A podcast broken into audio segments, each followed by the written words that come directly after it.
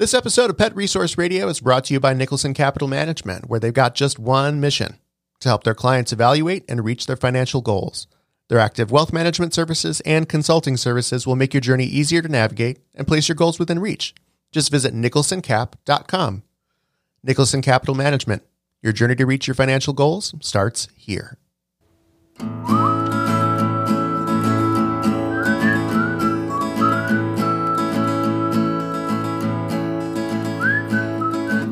Leptospirosis. We're going to start vaccinating for it, so we're talking about it today with our chief veterinarian, Dr. Jess Nichols, coming up on Pet Resource Radio.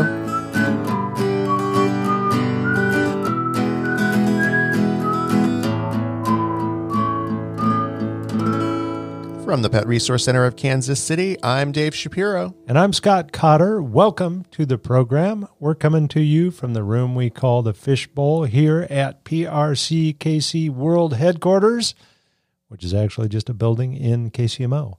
We're a nonprofit whose goal is to keep pets and people together through supportive services for folks in need. That is correct. That is exactly what we do. And we have a drive through clinic coming up on June the 5th uh, from 9 a.m. to 12 p.m. at Hillcrest Golf, Golf Course. That's 8200 Hillcrest Road in Kansas City, Missouri a drive-through clinic that is going to have a full set of vaccinations for dogs, $35, full set of vaccinations for cats, $25. You got a puppy, you got a kitten, they need to be dewormed, they need to get DA2PP or FVRCP, that's just $10. Uh, do you want to get a microchip for your pet? That's just $10. Do you want to just get the single vaccination for your pet? That's just $15. Bargains abound. Bargains abound.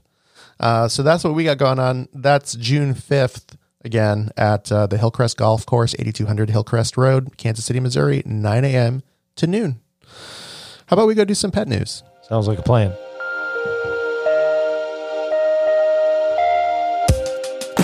So, first up, some good news for people who love cats but are allergic. A new cat food neutralizes the protein in cat saliva that triggers an allergic response in humans. It's called Purina Pro Plan Live Clear. It does exactly that, using an egg product to negate the protein before it's passed on to fur through grooming and then into the environment through shedding. Uh, it's pretty inventive and fascinating stuff. The peer reviewed studies that led to the breakthrough showed that 97% of cats had reduced levels of the protein, 86% of cats showed at least a 30% reduction, and half of the cats showed at least a 50% reduction in the protein. So, what you're telling me is it's cat spit that people are actually allergic to. Yep. There's a protein in the cat spit and cat saliva that people are allergic to. That's what causes the reaction. So, what this does is uses that um, that egg based based uh, thing to uh, neutralize the protein. Interesting. It's pretty fascinating stuff. Yeah, so that's usually how it works: is the they groom themselves, the protein gets onto their fur, and then when the fur sheds, it goes into the environment. Well, and for any of us who are uh, cat people, uh, I have one cat at home, and um, she grooms incessantly. Yeah, and and usually removes those fur balls in her stomach in the middle of the night when I'm asleep so I can step on them in the morning. Yeah, they're very fastidious groomers, and um, so this is uh, this is definitely a big a big breakthrough. To be honest with you, yeah, um, for sure. Great for uh, great for people who want cats, and great for cats too, because maybe this can open up more homes for more rescues to get into those homes. Yep, exactly. Um, and I also want to point out real quick before I forget the uh, the protein. They don't really know what the protein does for cats, so they didn't want to. They could they could have made the food so that it gets rid of the protein altogether, but they just inactivated it because they were like, well, maybe this does something for them, or it's a byproduct of something. So they wanted to make sure that the cats are safe. So even though they're inactivating that protein, there's no harm to the cats. Science. Science. Crazy. Well, okay, talking about science. Next up, a study from Washington State University shows that petting therapy dogs provides a brain boost that can last quite a while.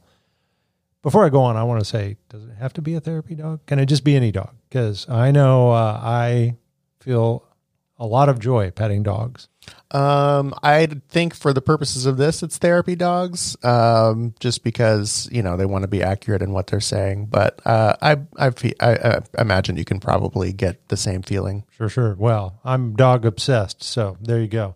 So anyway, researchers studied executive function, which are the skills a person needs to plan, organize, concentrate, and memorize All the things I struggle with, by the way. In other words, the skills that you need to succeed academically in college.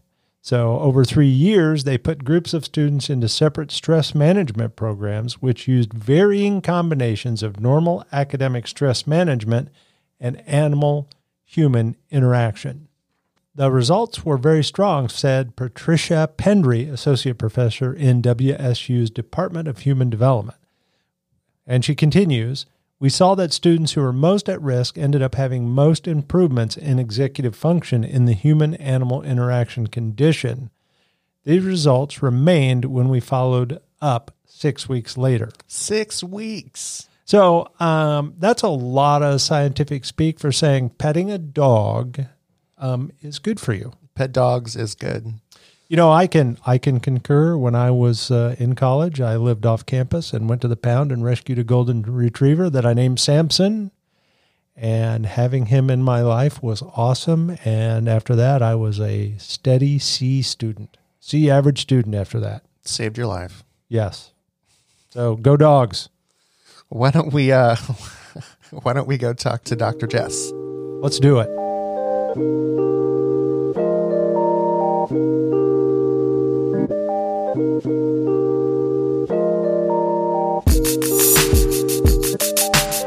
At PRCKC, we vaccinate a lot of pets, somewhere in the neighborhood of 13 to 15,000 per year. The goal is simple to protect our four legged loved ones from disease. We've long provided what we call the core vaccines. For dogs, that includes rabies, distemper, adenovirus, parvovirus, parainfluenza, and bordetella. For cats, that includes rabies, feline viral rhinotracheitis, calicivirus, and panleukopenia. Now we're adding leptospirosis. This should be of interest to any pet owner who lives in a climate where there is water, and since it rains nearly nonstop here in Kansas City these days, and we have tons of lakes and rivers all over, that'd be anyone who calls this area home. To tell us more about lepto, we're joined today by Dr. Nichols, PRC KC's chief veterinarian. How's it going, Doc? Good. How are you guys doing? Uh, we're good. We're good. Looking forward to learning more about leptospirosis. So, can you can you start by just telling us what it is? Yeah. Um, so it's actually bacteria and it lives all around us. It lives in water and soil and lots of different animals um, and can infect your dog and So- infect us. And so, here in Kansas City, we actually have water and soil and lots of animals. So, yeah, we do. We have got lots of water, moist environment, moist soil. So, certainly, this area, Kansas City, the Midwest, is more at risk for having a lot of cases. Um, one thing that we don't know about is how widespread lepto or leptospirosis is. It's what we call an emerging disease, so we're still learning a lot about it. We're finding it a lot more the more we look for it. And so it's kind of ever changing as far as knowing how widespread, how common this bacteria and disease really is. So, who can get it? So, um, kind of in your household, the main ones are you, humans, and dogs. Cats rarely, rarely get it. And when they do, they don't get sick from it. Um, and then there's a long list of other animals, rodents, wildlife, and livestock that can get it too. So it really is That sounds like it's uh, kind of everywhere. perfect home in the Midwest livestock, animals, moist environments, Yep. dogs, Possums are on that list. Possums. Voles. So how is so now? Um, so now that we've established that uh, basically a lot of us are at risk of lepto, how is it transmitted? Um, so it lives in water or it exists in water, and then it's spread by infected animals through many routes and excretions, but the main one is urine. So water or soil contaminated with urine of rodents, mice, rats, skunks, possums, and livestock, cattle, pigs, are the main reason why it kind of stays around in the environment. Um, so you can get it from water and soil that's contaminated, but you can also get it directly from another animal that's contaminated if you're in contact with that urine specifically or other things. What's interesting is, you know, we think about water and livestock as risks um, or risk factors. So we used to think this is um, most common in hunting dogs or dogs that hike or that live around stagnant water, kind of out in the country. What we're finding now is that we're actually seeing more cases than anything in these urban and suburban dogs that mostly live indoors and just go for your average hike or outside to pee. So That's a that's a little frightening. it is. Um, they do think it is because of the um, possums and the wildlife that lives specifically in suburban and urban areas, and then the rodents mainly too, spreading that. Well, let's talk about symptoms. What kind of symptoms would uh, an infected dog exhibit? Yeah. I mean, the symptoms are pretty broad. Um, and it's important to remember that your dog may have it and not show any signs. The other side of that spectrum is that it can actually cause acute death or sudden death without really any signs otherwise. it's pretty- rare, but it can happen. That's pretty terrifying. Yeah. In between is where we most commonly see the symptoms. Um, kind of two categories. One is where they're just ill for really unspecifically. So they have a fever, they feel lethargic, they might have some vomiting diarrhea, but they just feel really ill or flu like symptoms, like we call it.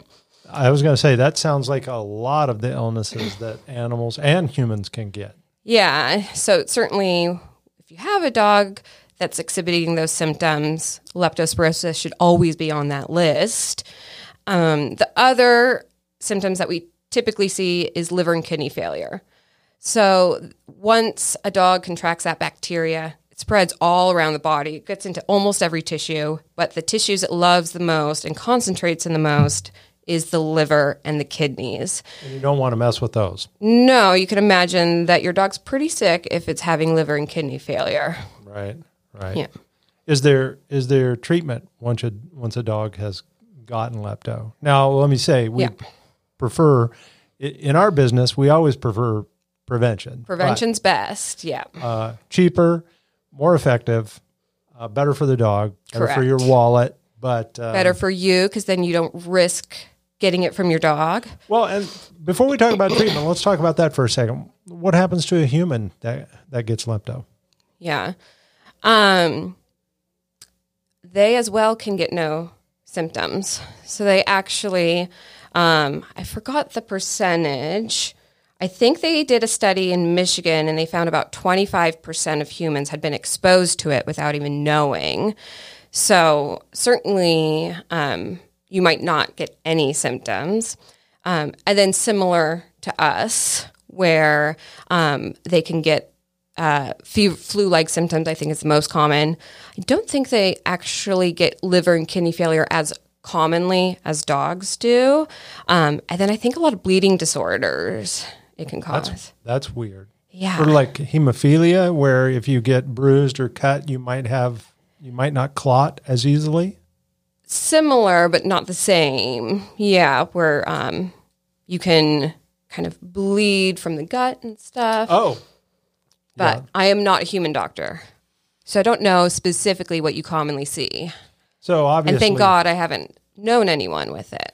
So obviously, it's better to stop it at your pets, your dogs, before it comes to you. Absolutely. So now back to treatment. Let's talk about that a little bit. So let's say your animal's exhibiting these symptoms, and um, your veterinarian does a test and says, "Yep, it's lepto." Uh-huh. Now what?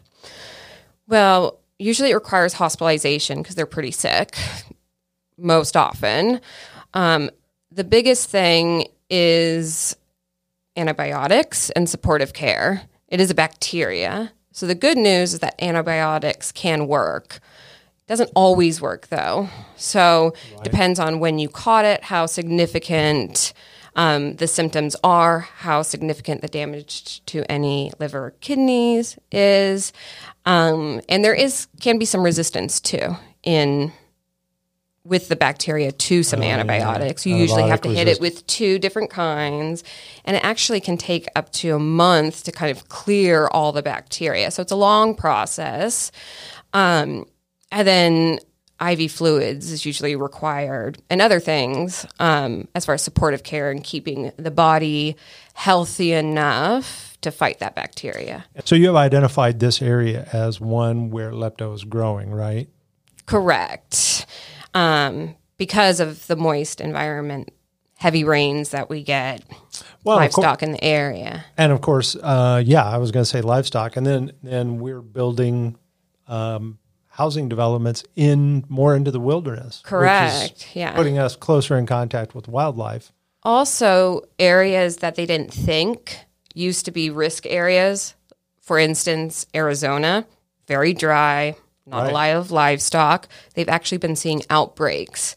So um, it is weird. kind of it's either spreading or we're just finding it where we didn't know it existed before. Probably a bit of both. So what's the? So let's talk about. Let's go back to pre- prevention, Yes. vaccination, right? Oh, absolutely. Um, for dogs. If you're wondering if there is a vaccine for humans, I did some research into this because it's not commonly known in the US and it's not really given in the US. Um, I think a few pockets in France and Asia with outbreaks in um, workers that work in the field, Oh yeah, sure. but it's not really a commonly used vaccine in humans. Um, but dogs, it really is becoming Is becoming very frequent and recommended. and and we're adding it to our vaccine schedules now. Right? yes. Can yeah. you talk? You talk a little bit about that.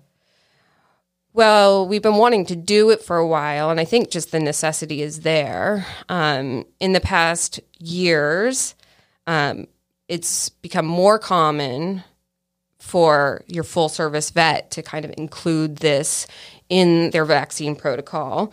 It's not technically a core vaccine, but it's pretty close, and it you know it may even become one in the future, and that's determined by what we call AHA or the American Animal Hospital Association. Um, one thing that they did say, you know, quote unquote, is that leptospirosis vaccine should be considered in all dogs and re- and recommended for most dogs. Um, the CDC also says that um, the reports that in the United States cases of leptospirosis are on the rise. So it's certainly just getting more on the radar um, and becoming more common for vaccination and the more need for vaccination as we find leptospirosis in more places. So it's not it's not a part of our core vaccines now, but, Mm-hmm. but we're going to start offering it, and people can add it on. And the price, standard price is twenty dollars. Yeah. add that on. Correct. And um, so when you get your first vaccine with leptospirosis, it is a series of two vaccines, about three to four weeks apart. So um, you get two vaccines your first year, and then an annual one injection every year after that to keep up your immunity. So we offer it as $20. The exciting part is that it's $20 for the annual vaccine, but also $20 for the combination of the two boosters. So it's $20 a year, whether you're starting it for the first time or you're continuing to do it annually. So, and right now, uh, our core vaccines with nothing else it would be forty five dollars plus the twenty dollars for lepto. Correct. Um, and I do, even though it's not in our core vaccines, I do recommend it for any dog that goes outside at all, even if it's for short walks, because, like I said, that's where they're finding it even more frequently than these what we think of at risk dogs with lots of water, livestock. Um, so, even though it's not in our core vaccines, I still strongly recommend it for all dogs. And what about what about puppies? Is something you can do with puppies? So if somebody brings a puppy up here and we Yeah. start their booster rounds, we can also start lepto.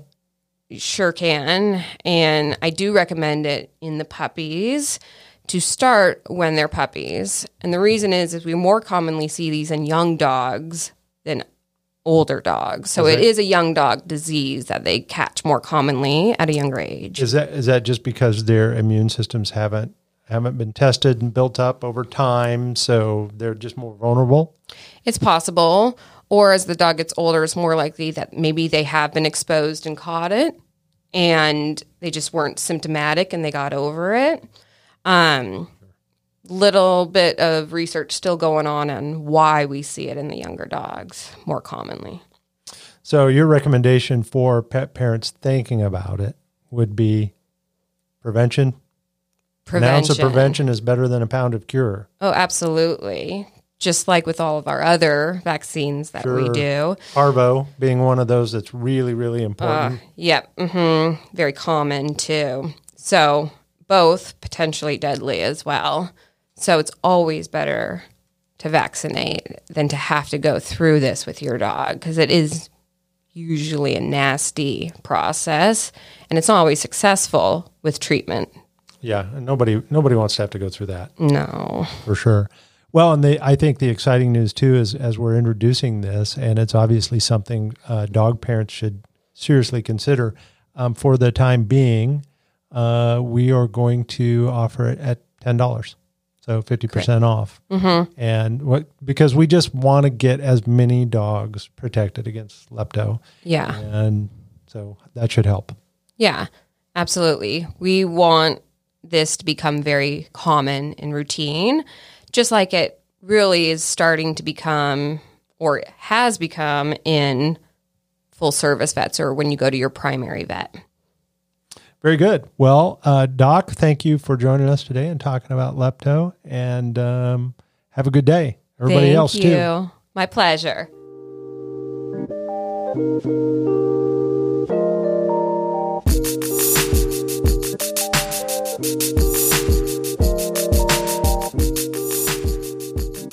Just as a heads up, that $10 leptospirosis deal is good through the end of June 2021. Next up, we want to talk about something real quick. Over the last month or so, we noticed a proliferation of articles talking about a big uptick in returns of pets that were adopted during quarantine. Now, this time last year, there were stories galore about how many people were adopting pets during lockdown, and now there are stories galore about quote unquote pandemic returns and how shelters are seeing large numbers of pets being returned. Since we're not a shelter, we kind of took these articles at face value for a little while, but then the rumbling started from folks in animal welfare. Well, that's not what we're seeing at all. So we reached out to our friend Casey at Wayside Waifs to see what their experience was over there, and here's what she said. So, um, as of 2020, one, our numbers have gone up when it comes to animals being returned to wayside waifs, but not previously when you compare to 2019. So, basically, to us, that says that in 2019, the return rates were higher. In 2020, they fell, most likely because people were home with their families, had the time, and all of those um, reasons. And then in 2021, now that maybe life's going back to normal, if you will, they might be returning them for those reasons. We just aren't sure yet.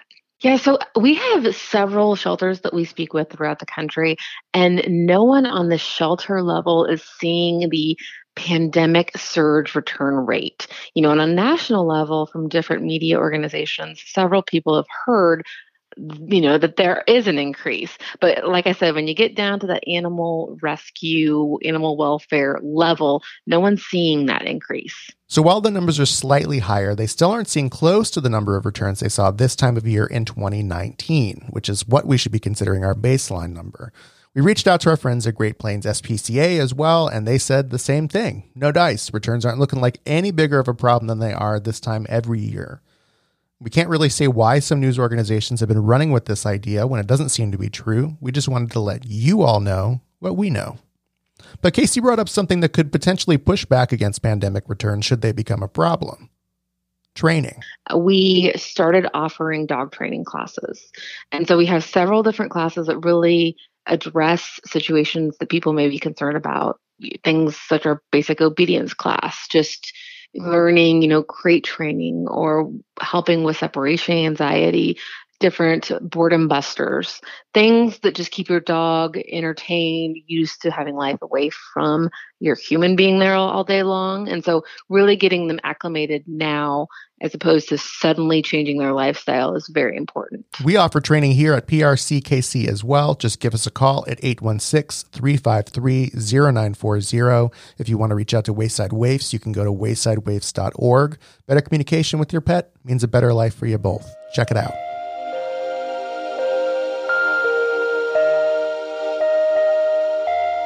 And now we say goodbye to you, friends. Big thanks to Dr. Jess Nichols for being on the show this week. As for us, we're a nonprofit trying to keep pets and people together, and you can help. Just head over to prckc.org and you can donate, volunteer, shop our online store, and more. If you're listening to us on your favorite podcasting app, please rate us and leave us a review. That always helps folks find us. For the latest updates, please follow us on Facebook and Twitter. We're at PRR Podcast on both platforms. And so until next time, tail wags and purrs to you and yours. And as the American poet Mary Oliver wrote, be prepared. A dog is adorable and noble. A dog is a true and loving friend. A dog is also a hedonist. Take care.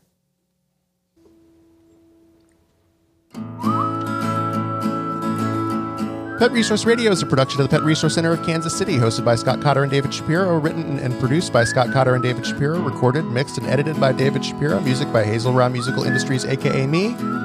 More info at soundcloud.com slash Hazel Raw Musical Industries.